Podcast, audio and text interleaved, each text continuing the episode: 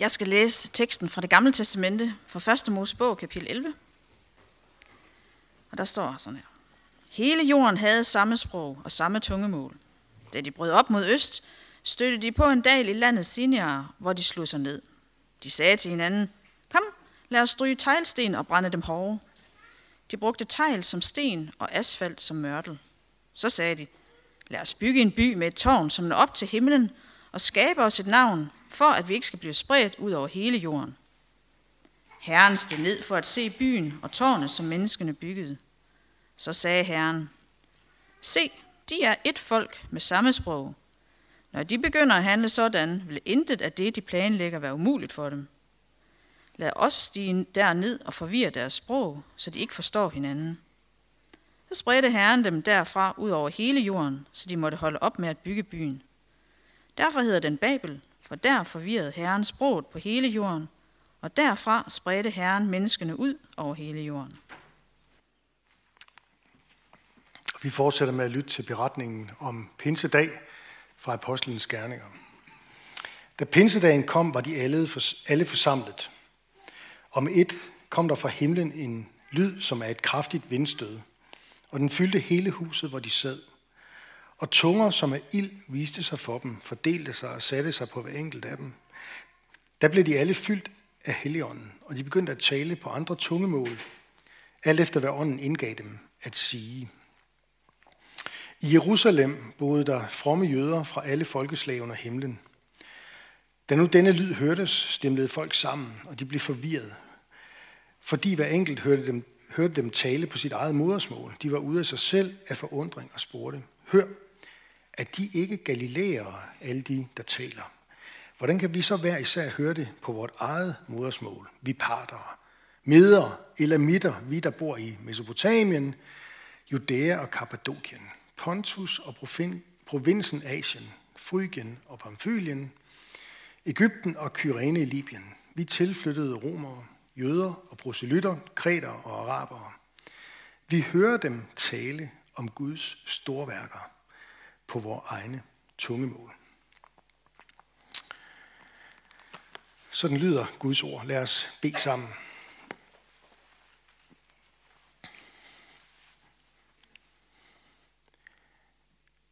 Gud, vi beder om, at du vil øh, lade din ånd blæse over os nu, sådan at vi åbner vores hjerter og forstår dit ord, glæder os over din frelse, glæder os over din, dit storværk. Amen. Det er blevet pinse. Gud han lader sin ånd komme ind i menneskers hjerter. Og det øh, bør først minde os om, hvordan det var i begyndelsen. Og jeg har lige taget lidt forskellige steder med fra Bibelen i min prædiken her i dag, som øh, hænger sammen med det her med pinsen. I begyndelsen, der formede Gud mennesket af jord. Har vi den der? Den kommer op til jer nu, tror jeg. Øh, han formede mennesket af jord og blæste livsånde i hans næsebor, så mennesket blev et levende væsen, står der. Og det er jo udgangspunktet for pinsedagen også, hvor Gud han ikke bare blæser sin livsånde i et menneske, Adam, men han blæser sin livsånde i den nye menneskehed, kirken. Det er derfor, vi kalder pinsen for kirkens fødselsdag. Han lader nu sin ånd fylde hele den skabning, og lader sin ånd brede sig ud over jorden, den jord, som ellers er, har vendt ryggen til Gud, efter at den blev skabt af ham. Salmisten, han øh, siger det i salme 104, vers 30, sådan her. Du sender din ånd, og der skabes liv. Du gør jorden ny. Det var det, Gud han gjorde, da han skabte første gang. Men det er også det, Gud han gør på pinsedag. Han sender sin ånd, og der skabes nyt liv i menneskers hjerter. For det er netop det, der er åndens opgave. Det er at hjælpe os til at tilegne i vores hjerte, hvad det er, Jesus har gjort for os. Simpelthen at forvandle vores hjerter. Skabe troen indeni. Og på den måde, der gør han mennesket nyt. Han gør dig nyt, ny. Og i sidste instans hele jorden. Det er en kommentar til skabelsesberetningen, og det er også en kommentar til øh, pinseunderet og den første menighed. Pinsedag er på den måde en påmindelse til os om, at Gud han har noget at give til dig, til os, til den menighed, du er en del af. Gud han har en udrustning at give os, et budskab, som vi ikke kan sige os selv, men som Gud kan gøre levende for os, for vores hjerter og for andre mennesker ved, at han udgyder sin ånd over os. Pinsedag rummer et kald til os, et kald til at stole på Guds kraft i vores liv, til at vi tør overgive os til Guds kraft. Du kan ikke blive kristen på sådan en naturlig, logisk vis. Der skal noget overnaturligt til, noget for vores sind overnaturligt, ulogisk, noget himmelsk, noget mirakuløst. Og det er det, pinsedagen handler om. Det er det, pinsedagen handler om. Gud, han vil fortælle os om sine storværker igennem det, at han planter sin ånd, rør ved vores hjerter med sin ånd, tager bolig i os ved sin ånd. Faderen og sønnen og helligånden, der flytter ind i vores hjerte. Det er Guds ånd, der kan få os mennesker til at tale om Guds storværker med hinanden, sådan at de gode nyheder om Jesus, de spredes ud over jorden. Det er det, som kirken er her for. Det er kirkens opgave, og sådan har det altid været lige siden den første pinse. Og derfor er det også stadigvæk Skærn Bykirkes opgave, din og min, ikke alene, men sammen med hinanden. For Gud han giver os noget gaver. Han giver af åndens gaver. Han lader Helligånden stige op i os, som saften, der stiger op i et træ, sådan at vi kan bære frugt, åndens frugter i vores liv. Og leve som en, et vidnesbyrd og som en taknemmelig kirke i mission. Vi tror på, at Gud han er hele verdens skaber og frelser. Det er sådan, han har åbenbaret sig for os i sit ord. Og der er en anden ting, som han åbenbarer for os her på Pinsedag, udover at han er skaber og frelser. Øh, der er en ting, der minder os om øh, noget særligt ved pinsen, og det er alle de her forskellige folkeslag, og jeg var næsten, ja, det, det lykkedes mig næsten at læse dem op, uden at snuble, som I lagde mærke til. Der var vist lige en enkelt gang.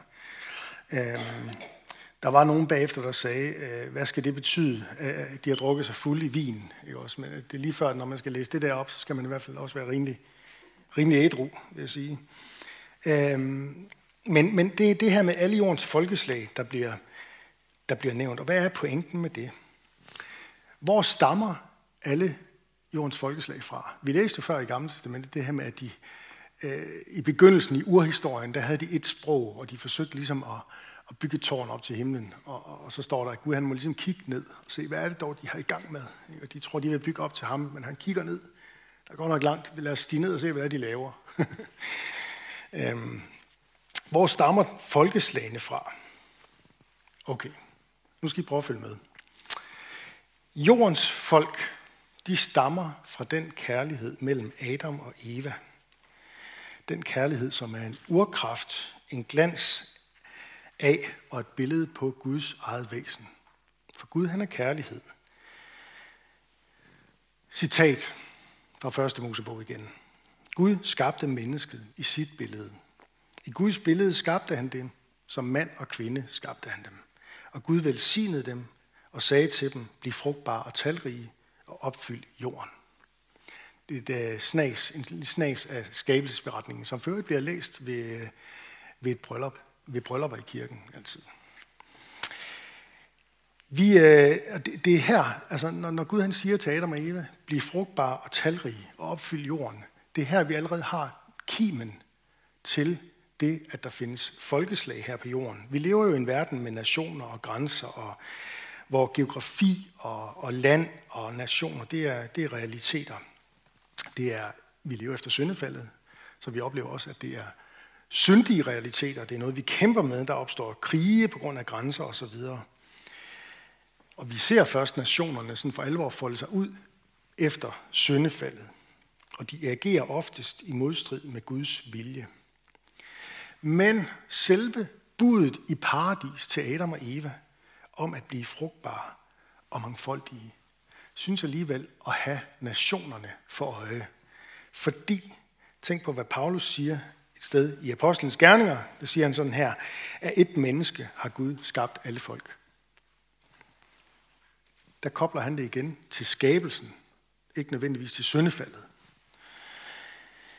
Desuden der er det sådan, at vi i øh, Bibelens sidste bog, i åbenbaringsbogen, der møder vi hele den forløste menneskehed som en stor mangfoldighed af frelste nationer og folkeslag og tungemål. Prøv at lytte til, hvordan... Nej, det skal vi lytte til lidt senere. Lidt senere. Jeg venter, jeg venter lige. Jeg skal lige have en ting med her. Gud han står bag skabelsen af alle folk, deres udstrækning, deres levetid og deres grænser. Det tror jeg er vigtigt, at vi sådan lige stopper op og reflekterer lidt over.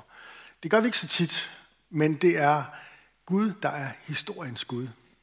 Ligesom at pinsedag bliver en historisk skældsættende dag, hvor Gud han griber ind i historien og ændrer historiens gang ved at Guds ånd nu pludselig bliver tilgængelig for alle mennesker. Ikke bare for konger og præster og profeter i Gamle Testamente og sådan.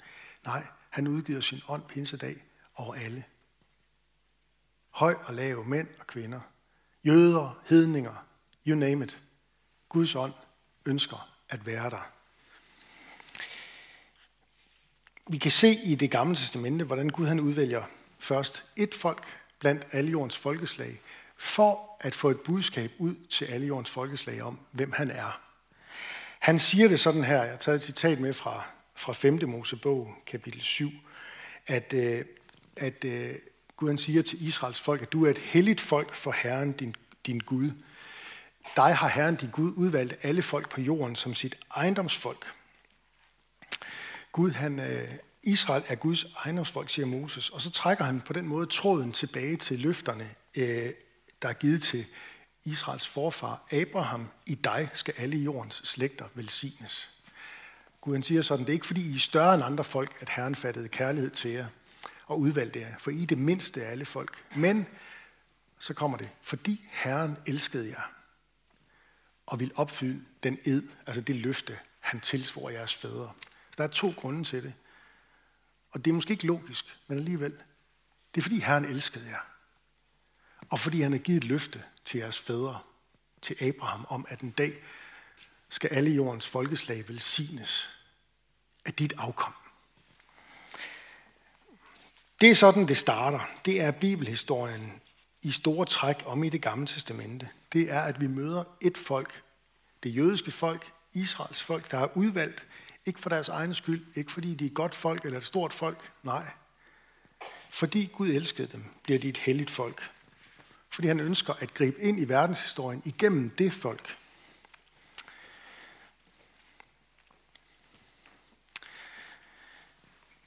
Og der lærer vi også, at allerede i Gamle Testamente, at nationerne og folkeslagene har en plads i Guds frelsesplan og i Guds fremtid. Vi møder det, når vi øh, kommer om i Nye Testamente igen og ser, øh, som jeg sagde før, omkring det her hvordan Helligånden har virket i blandt alle folk. Det møder vi øh, meget stærkt i den sidste bog i det gamle testamente, i øh, eksempelvis i kapitel øh, 7, vers 9, hvor, der er, hvor, der, hvor Johannes han ser ind i himlen, og så ser han en stor skare, som ingen kunne tælle, af alle folkeslag og stammer, folk og tungemål. Altså en virkelig, virkelig broget skare af det, han ser. Han ser ikke en ensrettet skare. Han ser ikke en skare af mennesker, ligesom ved Babelstårnet, der alle havde et sprog. Nej, han ser en masse forskellige mennesker. En masse forskellige etniske størrelser. Stammer, folkeslag, folk og tungemål. Det, der er fælles for dem nu, modsat Babelstårnet, beretning, det er, at de står foran tronen, foran lammet, klædt i hvide klæder, og med palmegrene i hænderne og råber med høj røst, frelsen kommer fra vor Gud, der sidder på tronen og fra lammet. Det er bekendelsen, det er troen på Gud, Fader, Søn og Helligånd, der skaber enheden. Midt i al vores forskellighed. Der tales ikke om, at kirken det ligesom skal være sådan en stor multikulturel, tvangsglobaliseret masse, hvor alt flyder ud i et. Nej, vi er enormt forskellige. Vi er enormt forskellige. Det er enormt broet at være en del af Guds kirke. Og det er ret vildt, ikke? Ligegyldigt hvor du kommer hen. Sådan en søndag her, hvor der er der gudstjeneste ud over hele jorden, hvor man bekender troen sammen. Mange af de sange og salmer, der synges. Ah, jeg kan høre, at jeg har hørt den melodi før. Helligånden og Guds engle, der lægger deres bønner og deres lovsange oven i vores. Vi kan mærke, at der er noget, der forener. Det er troen på Jesus. Det under, som begyndte med folkeslagene i det gamle Jerusalem, pinsedag, det skal en dag fuldendes i det nye Jerusalem. Øhm, prøv at lytte til, hvad der siges der i de sidste kapitler, vi har i Bibelen omkring det her. Øhm, de sidste fire kapitler af Bibelen, de øh, handler jo om Jesu genkomst og det, der skal ske i forbindelse med Jesu genkomst. Og i kapitel 21 er der en tekst, der ikke, bliver, der, der ikke så tit bliver læst, men, men vi skal lige prøve at læse øh, den. Og det er det sidste af kapitlet fra vers 23, hvor der står om Jerusalem. Igen, Johannes, han, han, han får lov at se ind i fremtiden, og så ser han et, et forvandlet by, en, en forvandlet verden. Fordi hvor skal mennesker, der er blevet ramt af Guds ånd og tror på Jesus, tilbringe livet i evighed? Det skal vi. Det er ikke kun mennesker, det er ikke kun dig, den enkelte, der skal forvandles, eller menigheden. Det er hele jorden, der på et tidspunkt skal fornyes, skal opstå. Og det gælder selvfølgelig også det, det gamle Jerusalem. Det bliver til det nye Jerusalem ikke også. Og der står så sådan der i vers 23, byen har ikke brug for sol eller måne til at skinne i den, for Guds herlighed oplyser den, og lammet er dens lys. Det i sig selv er jo spændende, men det, det har vi ikke tid til at gå i detaljer med nu, det må vi gøre en anden gang. Men det er det der med folkeslagene, I skal prøve at lægge mærke til. Folkeslagene skal vandre i dens lys, og jordens konger skal komme ind i den med deres herligheder. Dens porte lukkes ikke om dagen, og nat er der aldrig der. Folkeslagenes herligheder og kostbarheder bringes ind i den, men intet vandhelligt kommer der ind, og det gør heller ingen, der øver afskyelighed og løgn, men kun de, der står indskrevet i livets bog, Lamts bog. Og så fortsætter det i næste kapitel. Englen viste mig floden med livets vand, klar som krystal. Den vælger ud fra Guds og lammets trone. I midten med gaden på den ene side og floden på den anden står livets træ, som bærer frugt 12 gange. Hver måned giver det frugt. Og bladets, øh, træets blade tjener til lægedom for folkeslagene, står der. Det her, det er jo beskrivelsen af fuldendelsen at det, som Guds menighed er på vej imod, det er det, der gør Guds menighed til jordens største under. Det er det, vi er på vej imod. Og øh, hvor symbolsk er det, hvor virkeligt er det? Jeg tror, det er mere virkeligt end som så, men der er også masser af... Han, kan ikke, han ser jo noget, der ligger ude i fremtiden. Han er nødt til at bruge et sprog, øh, et sprog for det, han ser som hvor han for eksempel sammenligner Jerusalem og siger, at det gaderne var, det, det, det, var, det var som guld og så videre. Ikke også? Er det sådan i virkeligheden? Jeg ved det ikke. Guld, der erstatter asfalt. Jeg ved det ikke. Men jeg ved, at alt det her, og den her vision, som Gud han har for menneskeheden og for sin menighed, den begynder med, at Gud blæste liv i Adam i paradis. Og den fortsætter med det under, det vindstød, den ånd, der blev udgivet pinsedag i det gamle Jerusalem, den fortsætter i menigheden nu. Det er vores kald som kirke nu, at stole på åndens kraft, at leve i den virkelighed, at turde bede om åndens nærvær i sit liv, i de ting, der plager en og er svære, men også se det i de ting, der møder en som en velsignelse og en glæde. Det kommer fra Gud af. Det er ham, der har skabt det. Det er ham, der giver mig del i det at vi tør bede om åndens kraft, åndens tale ind i vores liv, åndens frugter og gaver, sådan at flere mennesker lærer Jesus at kende, og sådan at så mange som muligt på dommens dag finder deres navne indskrevet i livets bog, lammets bog, bogen om Jesus, den bog, der er skrevet med ildskrift, med Helligåndens alfabet, kan man sige, er den skrevet. Skrevet på vores hjerter med Helligånd og ild. Ligesom vi synger den der gamle salme. Skriv dig, Jesus, på mit hjerte. Det er i virkeligheden vel en pinsesalme, er det ikke det? Kan I huske den? Den gamle melodi. Prøv en gang at høre. Prøv at synge med. Skriv dig, Jesus, på mit hjerte. Du min konge og min Gud. Er dig lyst, dig heller smerte. Dig formår at slette ud. Denne henskrift på mig sat, Jesus ud af Nazareth, den korsfæstet er min ære, og min særlighed skal være. Jesus, vi takker dig, fordi du har lovet at efterlade din ånd midt i blandt os og til evig tid. Det har du lovet din menighed. Og vi takker dig for det fællesskab, du har sat os i her. Vi takker dig for foråret, der bryder frem. Lige nu med blæst, men en dag som i dag, der minder det os bare om, at ja, Helion, vi kan ikke se dig, men vi kan se virkningerne. Vi kan se, når du river og rusker i vores hjerter. Vi kan se, når du kommer som en blid sommervind. Som en lise for vores sjæl. Vi takker dig for den menighed, vi får lov at være en del af her. Udrust os med åndens gaver til fælles gavn og opbyggelse. Lær os at række ud over vores egne behov. Vi beder for menighedens børn, både de ufødte og de nyfødte, og de unge. Beskærm du dem og lad dem vokse op i tro på dig. Vi beder for ægteskaberne og for de, som lever alene. Giv os din kraft over vores liv og samliv. Vi beder for Skærn by og omegn, at du, Jesus, må blive kendt, troet, elsket og efterfuldt. Vi beder for Niels Jørgen Fogh, menighedens vejleder, velsign ham i hans tjeneste. Vil du være nær hos alle, der er ramt af sorg, sygdom og lidelse? Vil du give os mod til at være til stede i dit navn? Og visdom til at lindre smerten hos hinanden? Lad os være stille et øjeblik og bede for et menneske eller en situation, der har brug for, for Guds hjælp.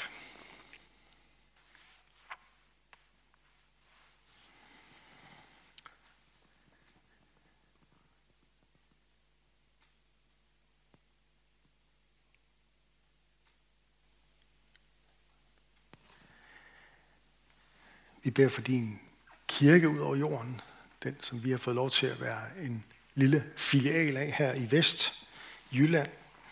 Vi beder for vores brødre og søstre, der lever i verdens brandpunkter og forfølges for dit navns skyld. Vi beder om, at evangeliets lys må skinne blandt denne verdens muslimer, så de omvender sig og lærer dig at kende Jesus som den eneste sande Gud.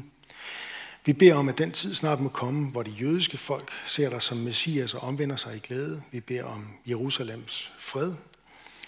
Vi beder om, at de gode nyheder om Jesus er der må få fremgang. I Danmark vend vores hjerter, vort folks hjerte til dig. Vi beder for alle, der er blevet betroet magt og autoritet. Hjælp dem og os til at værne hinanden mod uret og vold.